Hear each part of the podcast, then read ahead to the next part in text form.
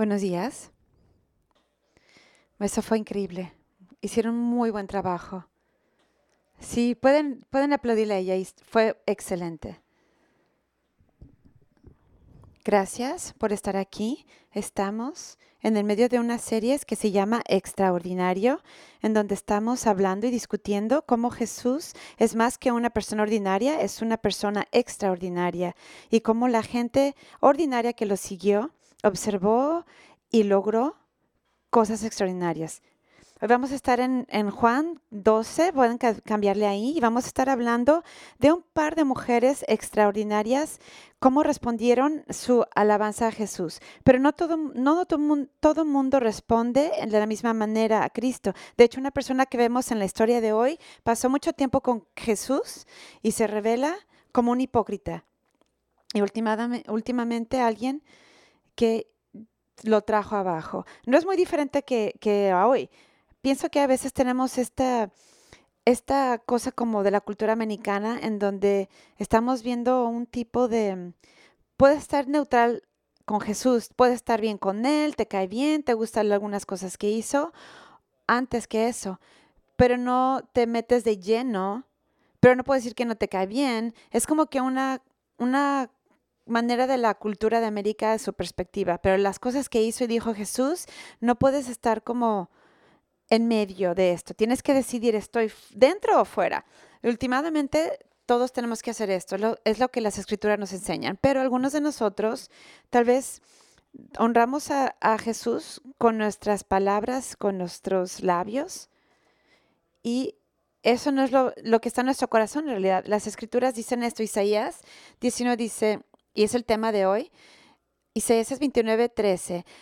Así que el Señor dice, este pueblo dice que me pertenecen, me honran con sus labios, pero sus corazones están lejos de mí. Entonces, con Jesús simplemente hay dos opciones para responderle a Él. Uno es adoración de corazón, la de voz, con devoción. O el otro, que es rechazo y, y, lo malo. Todas estas personas que estamos en esta habitación debemos de elegir cómo vamos a responder a su presencia y su trabajo en este mundo. Si tienen su, folleto, sáquenlo. La adoración de Cristo lleva a servicio leal. Servicio leal. Vamos a estar en Juan 12, empezando capítulo 1. Seis días antes de que comenzara la celebración de la Pascua, Jesús llegó a Betania, a la casa de Lázaro, el hombre a quien él había resucitado. Sin poner atención o tal vez no, no hayan leído esta historia, esto no es como que de que algo que hizo, no. De hecho, lo levantó de entre los muertos. Jesús estaba ahí, vio la tumba en donde estaba ahí, sepultado, y le dijo, Lázaro, sal. Y Lázaro caminó fuera de la tumba. Cuando dicen, se resucitó entre los muertos, no es, un, es una cosa que no pasó, es algo que pasó en realidad. Esto es algo claro, eso es con lo que tenemos que pensar acerca de Jesús. No podemos decir que es una buena persona nada más o que levantó a los, a los de los muertos como cristianos pensamos cosas extraordinarias. Entonces, cuando las escrituras dicen que Lázaro se resucitó entre los muertos, eso fue verdad.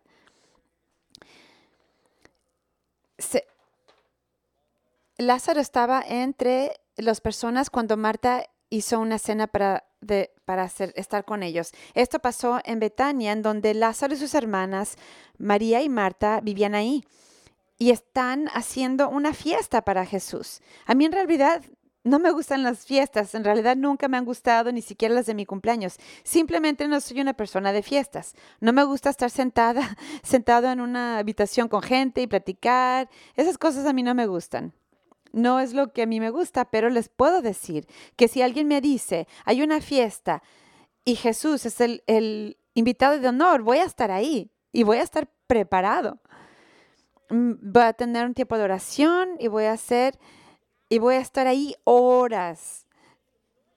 voy a hacer una comida deliciosa para él y voy a estar esperando para que Jesús coma lo que yo preparé. Entonces, esa sí es una fiesta en la que me gustaría participar. Y me sentaría escuchar a todos hablar y estaría bien. Eso es lo que quería. Ahora, esa es la fiesta que va a pasar. Y creo que también es divertido porque Jesús se, presentó ahí donde sabía que lo iban a honrar. Eso nos, debe de encantar. Algunas personas están como que, no quiero la atención sobre mí. Jesús no era así, pero aquí sí dijo, ok, voy a ir. Entonces creo que es muy importante para nosotros, para que veamos esto, esta interacción con gente, donde Jesús había una, hecho una cosa muy importante, donde levantó a alguien de los muertos y su, familia lo quiere honrar, entonces Él va a estar ahí. Es tremendo ver esto. Un ejemplo de la vida real de devoción hacia Cristo. Ahora, en griego, tal vez en sus traducciones puedan decir que, que él que se estaba recargando en la mesa, Lázaro. O a lo mejor están, ah, ustedes a veces lo hacen en unas fiestas, pero él estaba ahí recargado. En ese tiempo las mesas estaban muy bajas, muy, muy bajas. Entonces uno se sienta y se recarga en un brazo, comes con la otra mano y tus pies están así como que atrás de ti. Gracias a Dios que hemos progresado y cambió eso, porque parece como que es muy incómodo, ¿no? Pero todos estaban ahí recargados. Hay que saber cómo estaba la atmósfera para entender lo que vamos a ver. A mí no me gusta estar platicando, pero estoy acostando con personas, entonces eso me va a gustar aún menos. Pero bueno, Lázaro está divirtiéndose, él está ahí y creo que es importante entender que Lázaro estaba muerto y ahora ya no está muerto. Yo no sé si eso pasa en su vida así como que es el tema del que las personas quieren hablar, ¿no? Te levantaron de los muertos a donde tú vayas a, Food Lion, a Publix, a un partido, van a decir, oye, ¿cómo, e, ¿cómo fue estar muerto? Y preguntáramos cualquier cosa, ¿no? ¿Estaba oscuro? ¿Viste algo? ¿Te acercaste a la luz? ¿Vino Jesús a la luz y te jaló? ¿Cómo se siente estar muerto? Son cosas que yo preguntaba, ¿no? Preguntaría, no sé ustedes. Pero bueno, a cualquier parte que él iría, crearía un poquito de de comentarios. Entonces, los, eh, están platicando en la Biblia de que después de, que Él resucitó, entonces es un tema de conversación donde la gente te agarra y te dice, ¿cómo es la muerte? Entonces, Él vivió una vida privada, pero después sale de, esconderse básicamente de esta vida privada y, y viene a honrar a Jesús. Entonces me pregunto yo, si él estaba en esa fiesta, si nosotros estamos en esa fiesta, ¿qué significaría donde está el Jesús es de la persona de, honor? Todas las historias que quieren compartir, etcétera, etcétera. Me gustaría saber cómo es eso. Y quiero que veamos unas de las cosas positivas que, se, que pasaron ahí. Primero vemos que Marta está sirviendo. Eso es muy importante para nosotros, porque saben un poquito de María y Marta, hay otra historia en donde Marta está sirviendo y, y María está en los pies de Jesús. Y Jesús regaña a Marta por estar trabajando. Ella estaba enojada porque tiene una fiesta también en su casa y está preparando todo y todo está muy bien. Está como que un poquito sobrebordada de trabajo. Dice, Jesús, dile a mi hermana que venga a ayudarme. Y Jesús le dijo, no, no voy a hacer eso. Ella escogió lo que es mejor. Entonces voy a dejar que María ayude cuando ella quiera, pero quiero que esté aquí. Entonces, entonces Jesús la regañó si no tienes cuidado, Jesús te puede regañar, porque Marta aquí no, no, la regañaron, no, no fue reprendida. De aquí, el, el comportamiento que está haciendo aquí ella es igual que en la otra historia, pero ¿qué cambió? Pienso que su corazón cambió, que aceptó el, el aceptó lo que Jesús le dijo y ella lo aceptó y dijo, ok, voy a cambiar mi corazón. Ok, puedo estar en la fiesta sirviendo, pero puedo estar también con el invitado de honor. Entonces, eso lo vemos aquí. Y creo que eso es importante para nosotros porque el corazón de Marta cambió de la instrucción previa de lo que Jesús le dijo. Entonces, tenemos que ver que el problema no era de que Marta estaba sirviendo. El problema es cómo estaba su corazón. Estaba todo enredado en el servicio nada más. Antes era su ídolo, era su orgullo. Voy a hacer la mejor fiesta, que todos estén contentos, que voy a hacer todo lo mejor. Y eso lo llevó a, estar frustrada. Y aquí parece como que ya cambió y lo está haciendo de una manera diferente. Entonces cambió. Quiero que entiendan que Jesús está, a Jesús le gusta cuando servimos. Él encanta. Deberíamos estar sirviéndole a Jesús. En Romanos, pero en Gálatas también habla de eso. Así que no nos cansemos de hacer bien. A su debido tiempo cosecharemos numerosas bendiciones si no nos damos por vencidos. Algunos aquí en esta habitación les puedo decir, se están cansando, están pensando, ¿está, Jesús ve lo que estoy haciendo? Déjenme darles ánimo. Hay muchas personas, están en un lugar increíble. Si tienen un corazón este, de servicio para otros, esta iglesia es un lugar perfecto para ustedes. De hecho, fui a visitar, tuve el privilegio, privilegio de ir a visitar a unos amigos este fin de semana que habían traído a dos niños a sus casas para cuidado. Eran, era un bebé pequeñito, así chiquitito, y un niño de dos años. Y miren, ellos están sirviendo, o sea, se apuntaron para el servicio. ¿Se acuerdan de esas noches que no podían dormir ni en los días? ¿Se acuerdan? Y era su propio hijo.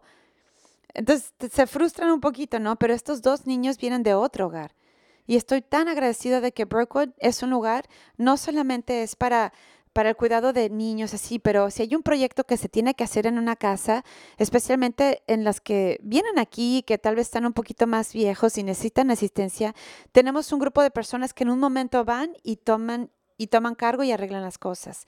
De manera doméstica, internacional, tenemos este, lugares en parte de todo el mundo, excepto en un lugar, y no sé si lo tengan en ese lugar. Pero les estoy diciendo, esta es una, esta es una iglesia increíble para poder ayudar a las personas y los que quieren servir. Es un lugar excelente para estar. ¿Cómo estás tú sirviendo a Cristo ahora? Todos tenemos cosas que hacer. Todos estamos ocupados, nuestro calendario siempre está lleno, tenemos muchos amigos y, familia, pero ¿qué están haciendo ustedes para servir a Cristo? ¿Cómo se ve eso? La adoración de Cristo también lleva a generosidad pródiga. Generosidad pródiga. Verso 3. Entonces María tomó un frasco con casi medio litro de un costoso perfume preparado con esencia de nardo. Le ungió los pies a Jesús y le secó con sus propios cabellos. La casa se llenó de la fragancia del perfume.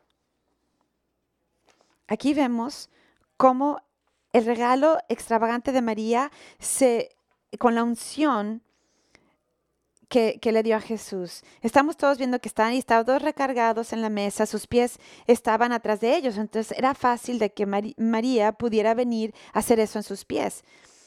Entonces, también vemos en otro pasaje que se untó, se untó el, también en la cabeza de Jesús, porque están hablando de una profecía bíblica. Pero le estoy diciendo yo, 12 onzas de algo es demasiado para, para los pies de un hombre, ¿no?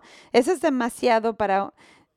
si tienen tan, ponen tanto en los pies de un hombre, es otra conversación. Pero creemos que, que María tomó todo este jarro de 12 onzas, que no se pueden siquiera subir a un avión, y se lo puso todo sobre Jesús. Yo pienso que estaba en su cabeza, su pecho, sus piernas, sus pies. Yo pienso que estaba en todo su cuerpo. Y yo pienso que María quería que estuviera por todo su cuerpo. Su regalo era generoso de muchas maneras. Primero porque era un perfume muy conocido en ese tiempo, con que, que, hubiera venido la planta y, el perfume, que tal vez era de un lugar muy lejos de la India, entonces no era barato traerlo. Cuando traes algo de la India a Betania, no era barato, era caro, pero adicionalmente algunas sus traducciones en inglés dicen que este perfume era puro. Ok, les voy a contar un secreto. Sé un poquito de aceites esenciales. Yo sé que es algo que te puedes poner en tu, en tu piel y otras cosas dices no. Entonces dice, si es puro, es algo que no te puede dañar en este perfume en particular. Y la cosa, las cosas puras cuestan más que las cosas que no son tan puras. Entonces, del hecho de que vino desde la India y que es puro y que hay tanto, significa, habla mucho del valor que tenía. Pero en adición a eso, vemos que algunas personas ven lo que las personas pueden pensar que valía este perfume. Lo vemos después, que puede haber ser como 300 denari, que sería tal vez el año, el salario de un año entero. El pago de salario de un año entero que se, se virtió sobre Jesús. También vemos en la cuenta de Mateo 26 que está en, una, en un contenedor de alabastro. No, no tiene este, tapas donde se cerraban, no era una tecnología de antes. Entonces, si se abre algo puro en un contenedor así, mientras más esté abierto, peor se hace. Entonces, cuando lo abres, ya, ya estás, ya no lo puedes regresar a la caja. Todo va a salir. Es posible que la familia de María eh, pudo haber sido extremadamente rica, porque tal vez es uno de muchos regalos que ella tenía, pero lo más probable era que una, era una reliquia de la familia transmitida por generaciones. Entonces, en adición, María, Marta, Lázaro, tal vez su bisabuelo se los, se los pasó a ellos por generaciones, para que un día Jesús, cuando estuviera aquí en la tierra, se abriera este regalo y ofrecérselo a Jesús. Yo creo que eso habla mucho de, de cómo las cosas que atesoramos, cómo, lo, cómo hacemos eso. Si nuestra familia siempre está llena de lo que es importante para nuestra familia, pero que es importante para nosotros. En adición con esta, la generosidad de este regalo, también le limpió a Jesús los pies con su cabello. En esa cultura, lavar los pies era una de las cosas más degradantes que se podía hacer. Él hubiera sido lo más bajo para, hacer, para tener que lavar los pies de alguien más. De hecho, después vemos que en el, en el libro de Juan, los, los apóstoles ni siquiera se querían lavar los pies entre ellos mismos. Eso lo vamos a ver un poquito más después, más adelante. Era degradante cuando ellos rechazaron y no quisieron hacer eso. No solamente le lavó los pies a Jesús con su propio cabello, algo que hubiera sido eh, feo en esa cultura, agreguen que eh, las mujeres no debían de soltarse el cabello para nada. De hecho, hacerlo en público hubiera sido indecente. Pero la gente lo hubiera visto como un acto inmoral una acción pública de, afección que no hubiera sido visto de una manera buena. Pero María, a ella no le, no le importó lo que la gente pudiera pensar de ella. Ella sabía cómo quería ofrecerle su regalo a Jesús. Y no estaba, no le importaba lo que, lo que la gente pensara de cómo usó el regalo o lo que era el regalo. Estaba consumida con el, el pensar de darle honor al que le dio tanto a ella, a través de su amistad, sus enseñanzas, las sanaciones milagrosas, los milagros y últimamente levantar a su hermano de entre los muertos. Imagínense lo que estaba dentro de su corazón, con tanta devoción para Cristo, por todo lo que había hecho para ella. También Juan nos dice que no solo Jesús fue untado, pero cualquier persona que estaba en la casa hubiera, hubiera, le hubiera gustado cómo, cómo olía la casa, la fragancia en toda la casa. Ellos hubieran también podido, no nada más, no quieres irte de un lugar donde la gente está contenta. Si, si hubieran traído, si las personas que vinieron a esa fiesta trajeron un regalo o no, ellos también recibieron el beneficio del olor Igual con nuestros regalos de generosidad, cuando le das a la iglesia, estás dando a una iglesia, pero se la estás dando a Dios primero. Pero todos sentimos ese, la bendición de esos regalos. De, mucho, de hecho, muchas de las familias que están aquí en esas familias se benefician del dinero que ustedes dan aquí como la, a, la familia, a nuestra iglesia. Sí, aquí muchas personas se benefician de, de eso. Los regalos no vienen hacia mí. Todos los años, cuando vamos a, campamento con los niños, tengo una familia, una, una pareja un poquito más, más mayor, y dicen, oye, si tienes hijos que quieren ir al campamento y ellos no pueden pagar, díganme y yo puedo pagar eso. Nuestra gente está llena de, de personas así. Es una bendición enorme estar aquí. Déjenme les digo, dar a estos niños para el campamento, eso no es un regalo para mí, es para los estudiantes que pueden ir porque sus familias no pueden pagar eso. Y todos los años me recibo ese correo. Siempre llega a mi, a mi correo y me hace sonreír y me, me hace sentir tan bien de que hay personas así. Yo beneficio de la generosidad de otras personas aun cuando no son directamente hacia mí. Aquí en Brookwood, por su generosidad, gente alrededor del mundo se les ofrece comida, vista, educación, pero más importante, el Evangelio de Jesucristo. Y yo pienso que sin, nuestra, sin esta generosidad en la iglesia, muchas personas no podrían tener esa experiencia de eso.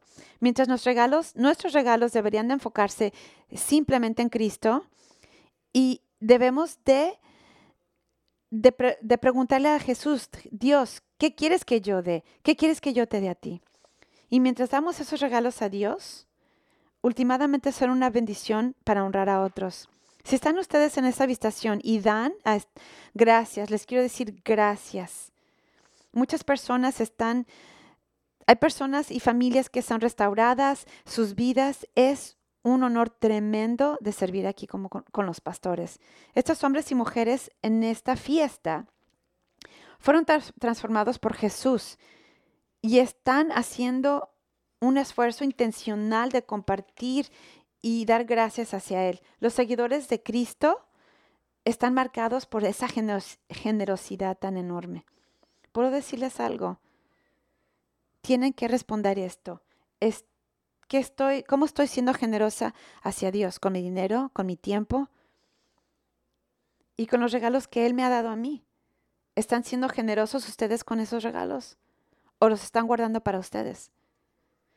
La iglesia, la familia de iglesia se pierde de algo si ustedes no dan un regalo.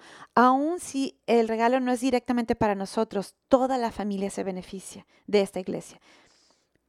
Quiero que le pregunten eso a Dios. Pero la adoración del sacrificio no es la única respuesta que hubo en esta fiesta. También fue una hubo una respuesta de rechazo. El rechazo a Cristo resulta en la fijación de las posesiones. Verso 4. Sin embargo, Judas Iscariote, el discípulo que pronto lo traicionaría, dijo, ese perfume valía el salario de un año. Hubiera sido mejor vendido para dar el dinero a los pobres. Ahora, Juan se pone un poquito agresivo aquí no es de que a Judas le importara a los pobres. En verdad era un ladrón y como estaba en cargo del dinero de los discípulos, a menudo robaba una parte para él. Entonces, Judas quería parecer como que él estaba preocupado de otros y, que quería ayudar a los pobres. Pero les quiero preguntar a ustedes algo. ¿Les ¿le, importa, ¿Le importó a Judas los pobres? Díganme, le, tienen que contestar. Esto es, tienen que contestar. ¿Creen que a Judas le importó a los pobres? No. ¿Ustedes creen que era un filántropo que no quería saber lo que su mano hacía derecha con la izquierda? No, no, él no era así. Hace, habla de manera pública que lo desencara como un hipócrita, como el hipócrita que en realidad era. No sé, si, no sé ustedes, pero yo me acuerdo cuando era niño y yo vi este programa antes. Tal vez algunos de ustedes nunca lo han visto antes. Muchos de ustedes lo han visto aquí. Y había estos momentos al final del programa donde alguien se desenmascaraba y la mayoría del tiempo decían, yo sabía, yo sabía que era él. Pero otras personas estaban completamente en shock. ¿Pero cómo? Nunca hubiera adivinado que esa persona. ¿Han visto ese programa? Scooby-Doo. Yo me acuerdo como niño ver esto, donde yo estaba tratando de adivinar quién era el criminal antes de saber lo que estaba pasando. No siquiera sabemos el crimen y yo estaba pensando, ¿qué están haciendo? ¿Qué está pasando? Y después se desenmacaran y sabía que todo el tiempo quién fue. Otras personas dicen, wow, ni siquiera tenía idea, no tenía idea. Normalmente la persona que, se, se desmascaraba y era el criminal en los episodios de Scooby-Doo, a veces tenían, tenían algunas heridas, estaban tratando de, de, hacer mal para otras personas o eran egoístas simplemente y prosperaron. Pero aquí Juan no, no está deteniéndose, quiere que sepamos exactamente quién era él, Judas. No quería que no hubiera ningún o sea, que la gente supiera la identidad en realidad de lo que era Judas.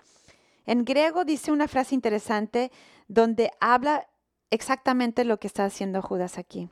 De hecho, la manera que lo describe, su rol para que se encargaba él del dinero que entraba, Juan te está diciendo que la gente ponía dinero en esa bolsa, daban esas ofrendas y después Judas tomaba el dinero, se lo robaba para utilizarlo para su propio beneficio. Entonces el, griego dice, él se tomaba las ofrendas de, la caja de dinero que se, que se aventaba ahí. Porque Judas está diciéndole a María exactamente cómo usar su regalo. Así como él determinaba de, muchas maneras la mejor manera de usar los regalos que otras personas daban a Jesús, al tomarlo y usarlo para su beneficio. Pongan cuidado. Este es una cosa muy peligrosa si tú puedes, piensas que puedes decirle a otras personas cómo usar sus regalos. Tengan mucho cuidado. El amor del dinero de Judas lo llevó a ver su rol de una manera errónea, no solamente de que supuestamente él estaba guardando el dinero, pero en lugar de que él estaba encargado de determinar a dónde iba el dinero y cómo se usaba. Judas estaba tratando de detener a María y no usar su regalo para dárselo a Dios. En lugar, él quería que se le diera, fuera un beneficio para él. Judas está atrapado en su amor por el dinero.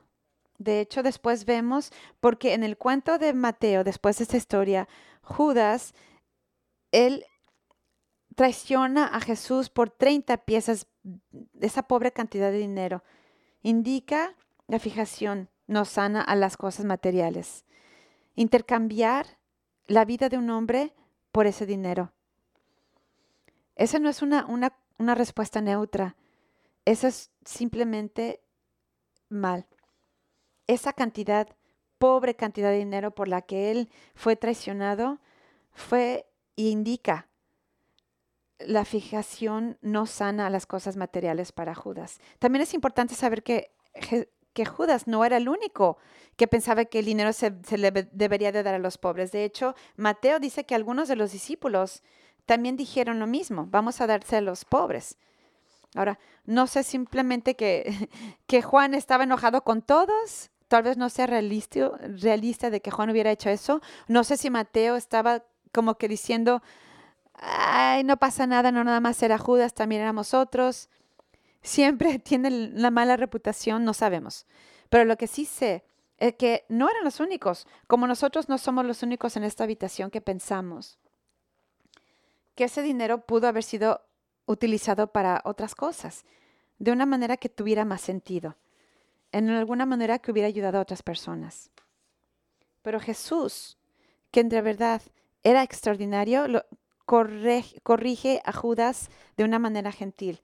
Le dice de esta manera, Jesús respondió, Deja, déjala en paz. A veces cuando lees estas frases y dices, ok, necesito sentarme con esto un momento. Tal vez algunos de ustedes han estado sirviendo a Jesús de una manera generosa y la gente viene y les puede decir algo. Jesús es el único que puede decir las cosas. Y él le dice a Judas, déjala en paz. Yo simplemente quiero que ustedes vean que en sus vidas, ya sea que algo, quisieron algo que es para honrar a Jesús o hay alguien que se les hizo a ustedes que fue tan detestable, Jesucristo siempre los ve y Él es para ustedes y los ama y es un, Él es un defensor de ti y hay que honrarlo con todo nuestro corazón. Y Jesucristo es, es una persona increíble y Él es un consejero increíble. Y dijo, déjala en paz. Esto lo hizo en preparación para mi entierro. Dicen de qué está hablando, todavía no está muerto. En esa todas las personas en esa habitación tal vez estaban pensando, lo mismo. Dijo, va a estar aquí otros 30 años. Pero Jesús dijo esto.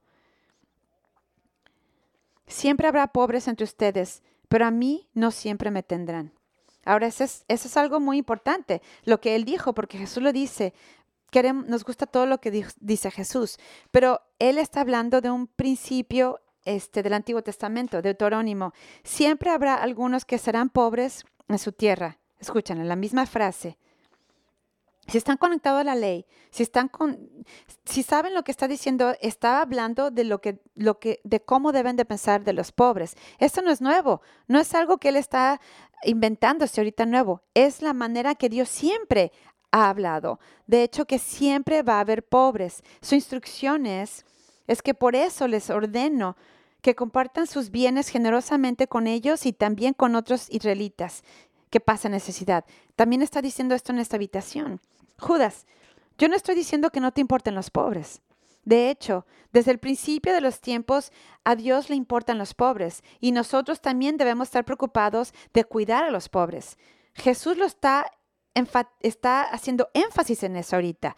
Está, está yendo a la ley y les está recordando, no, sí, tenemos que cuidar de los pobres. ¿Quién a quién en esta habitación no le importa? ¿A quién es al quien no le importa? El único que dice hay que cuidar de los pobres, que es Judas. Jesús diciendo, no, así siempre ha sido, pero Jesús, las cuotas de las escrituras de Jesús está reforzando las escrituras. Y esto es muy importante para nosotros como seguidores de Jesús. Y es una característica que somos de la familia de Dios. Pero también está dando prioridad a Él mismo como el rey legítimo y el único hijo de Dios. Entonces estoy diciendo, tienes razón, Judas. Debemos preocuparnos por los pobres y cuidarlos. Y los pobres siempre van a estar aquí pero yo no voy a, no voy a estar aquí siempre. Y él declara, tienen que pasar su tiempo dándome prioridad a mí. Es importante saber de que Judas, él no estaba, él no fue manipulado por Dios. Él de manera libre hizo lo que él quería y se involucró en, el dinero en lugar de involucrarse con la persona que era Jesús. Jesús de manera consistente trató de animarlo para que se arrepintiera de sus pecados y que viviera de una manera cerca de Dios, pero él no lo hizo. Jesús también no, no era como al final del programa de Scooby-Doo, él nunca estuvo, nunca tuvo shock cuando supo que él vino a traicionarlo. De hecho, simplemente en el acuerdo de Juan, Jesús dice, él es un diablo. Me senté en la mesa con alguien que me va a traicionar. Jesús siempre supo lo que iba a pasar. Y eso nos dice que a Jesús nunca se le puede caracterizar de estar en contra de nadie. Cuando de manera libre ellos pueden escoger estar con Cristo. Jesús siempre muestra gracia y misericordia. Escuchen lo que les estoy diciendo siempre. Él siempre muestra misericordia hasta el final para todas las personas. Oye, pero hay, muchos, hay mucho dolor, hay muchas cosas. Eso significa que todo, les presentamos la verdad.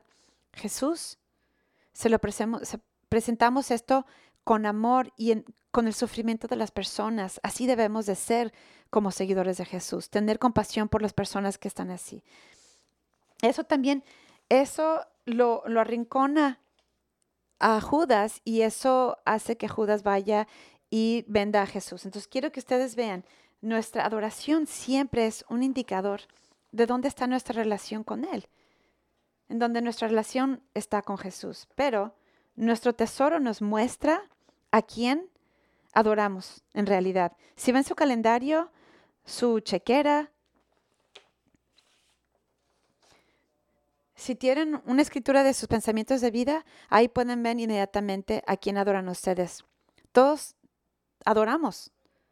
Leí en un autor esta semana, la semana pasada, y dijo, lo que las personas cantan en la iglesia nos dice lo que la, lo que la iglesia piensa, pero como lo hacen nos dice cómo piensan las personas. ¿Dónde está su tesoro? ¿En Jesús o en otra cosa? ¿Estás preocupado solo con los regalos que Cristo te ofrece a ti? ¿O, o lo atesoras a Él más? Y, y, más lo que tú le puedes ofrecer a Él. También el rechazo a Cristo resulta en atracción de poder. Verso 9. Cuando la gente se enteró de que Jesús había llegado, corrieron a la mesa para verlo a él y también a Lázaro, el hombre al que Jesús había resucitado entre los muertos. Entonces los principales sacerdotes decidieron matar a Lázaro también, ya que causa de que mucha gente le hable y lo los abandone a ellos y ahora crean en Jesús. Entonces ellos fueron a ver porque sabían que Jesús estaba en el pueblo, pero también querían ver a Lázaro porque fue levantado entre los muertos. ¿Quién no lo haría?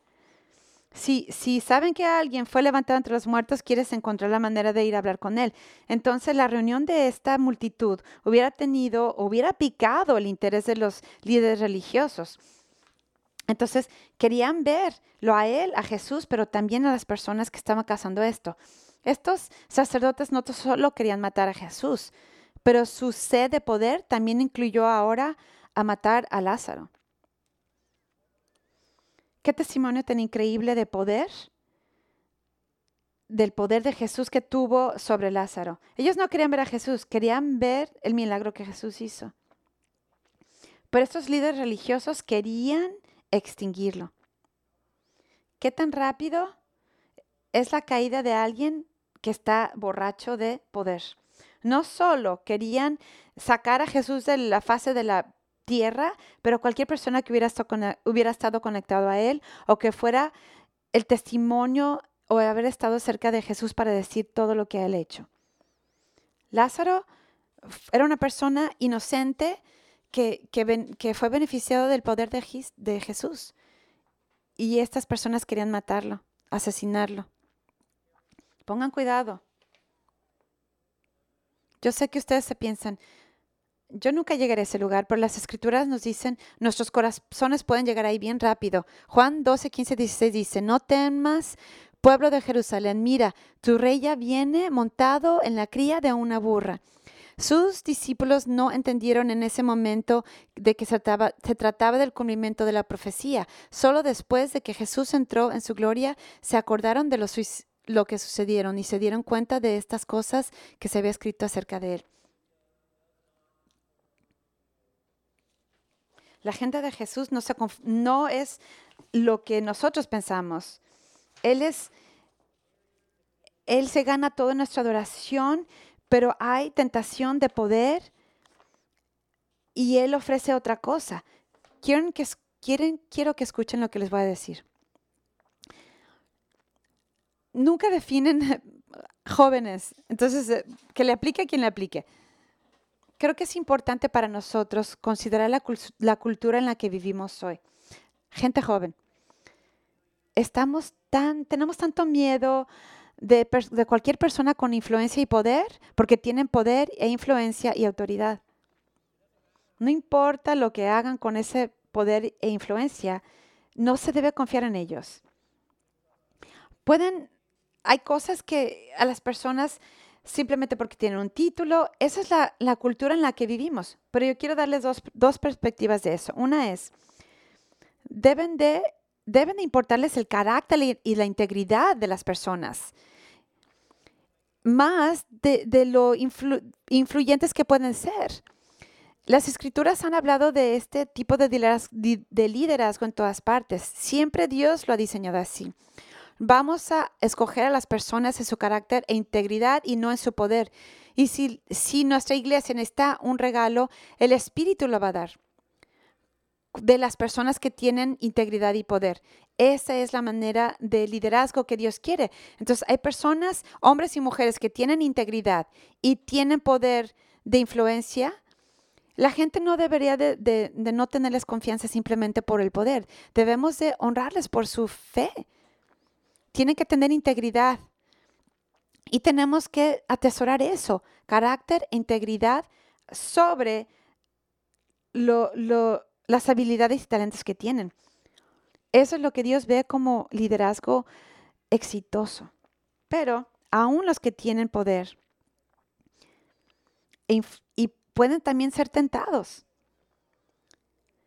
y pueden tratar de tener influencia a cualquier costo. Hay, gerentes, líderes, los que están viendo en línea, pueden ver la tentación de, hacer cosas mm, que no deberían de, de cortar para ser más eficientes. Tal vez están tratando de que alguien trabaje un poquito más de tiempo y pagarles menos. Tienen que elegir de hacer las cosas de negocio y, ser líderes de la manera de Dios, independientemente de, de, qué tan exitoso sea. De hecho, tienen que dejar el éxito a la entrada de la puerta cuando entran en el rol de, líder cristiano. Y si el éxito viene, gracias a Dios.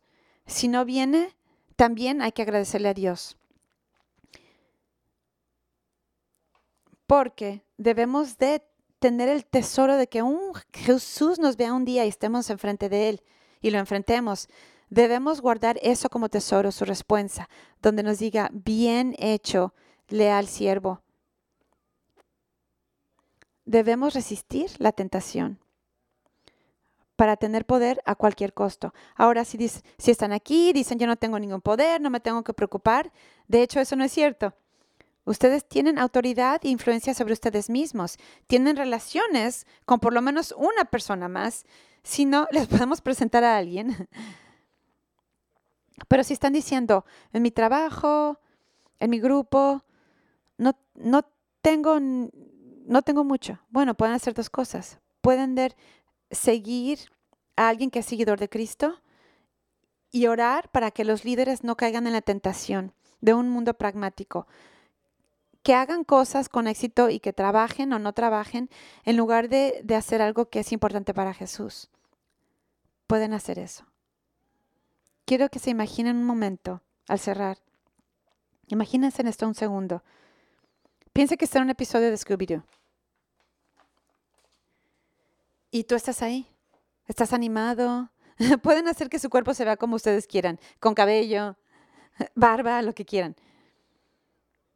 Pero en este episodio, al final, en lugar de solo que una persona fue desenmascarada, pero todos sean, y Jesús es el principal personaje en esta historia, ustedes tienen, tienen una oportunidad de responder como todos en este episodio.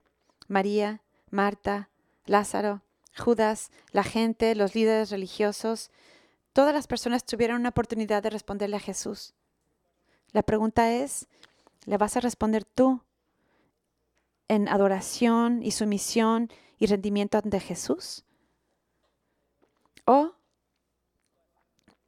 van a decirle a Jesús que se quede lejos de ti para, para ustedes poder vivir la manera que ustedes quieren vivir?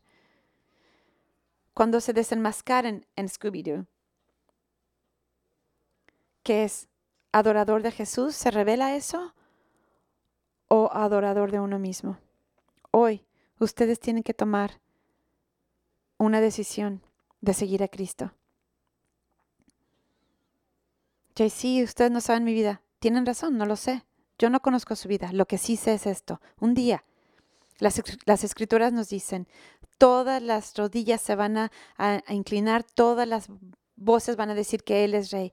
Y ustedes tienen esa oportunidad de hacer eso hoy antes de enfrentarse a Él cuando Él regrese. Vamos a orar les pido que esta, esta semana, este, mucha gente va a regresar a la escuela esta semana. Yo nunca quiero ser un maestro, jamás, aun cuando las escuelas estaban mejor, aún, pero no puedo imaginar ser un maestro ahorita. Los tamaños de los, de los salones, las indoctrinaciones que están tratando de hacer, es de verdad muy importante y es difícil seguir siendo seguidor de Jesús entonces, si son maestros, queremos orar por ustedes. Y como iglesia de familia, por favor, oren por los maestros esta semana. Quiéranlos, denles un abrazo, cómprenles café. Oren de que no se rinden. Los, niños necesitan buenos maestros. Vamos a orar. Dios te amamos. Y primero que nada, queremos decir, eres, eres digno de toda nuestra adoración, de todo nuestro amor y adoración. Dios, hay personas en esta habitación que no quieren ser desenmascarados. Pero yo pido a Dios que el Espíritu Santo que los desenmascare a todos, que los traigan cara a cara contigo. Y oro Dios de que les des el valor de verte cara a cara y tener una, una conversación muy honesta contigo. Y quiero elevar a nuestros maestros hoy, cuando regresen a la escuela mañana. Dios, te pido que los bendigas, dales paciencia, sabiduría, valor, que duerman extremadamente mejor cuando regresen los niños a la escuela, que se sientan queridos y apoyados y que entiendan lo que es su propósito en las escuelas. Dios te pido por todos los que estamos aquí. Continúa hablándonos, guiándonos a todas las personas. Siempre que seas todo para nosotros en nuestra vida y que vengamos hacia ti en todas las de todas las direcciones. Que nos guías cómo vivimos nuestras vidas aquí en esta tierra, por nuestro servicio, nuestra generosidad hacia otros. Es en el nombre de Jesús que pedimos y toda la gente de Dios dice amén. Gracias por estar aquí. Nos vemos la próxima semana. Esto fue grabado del servicio en vivo.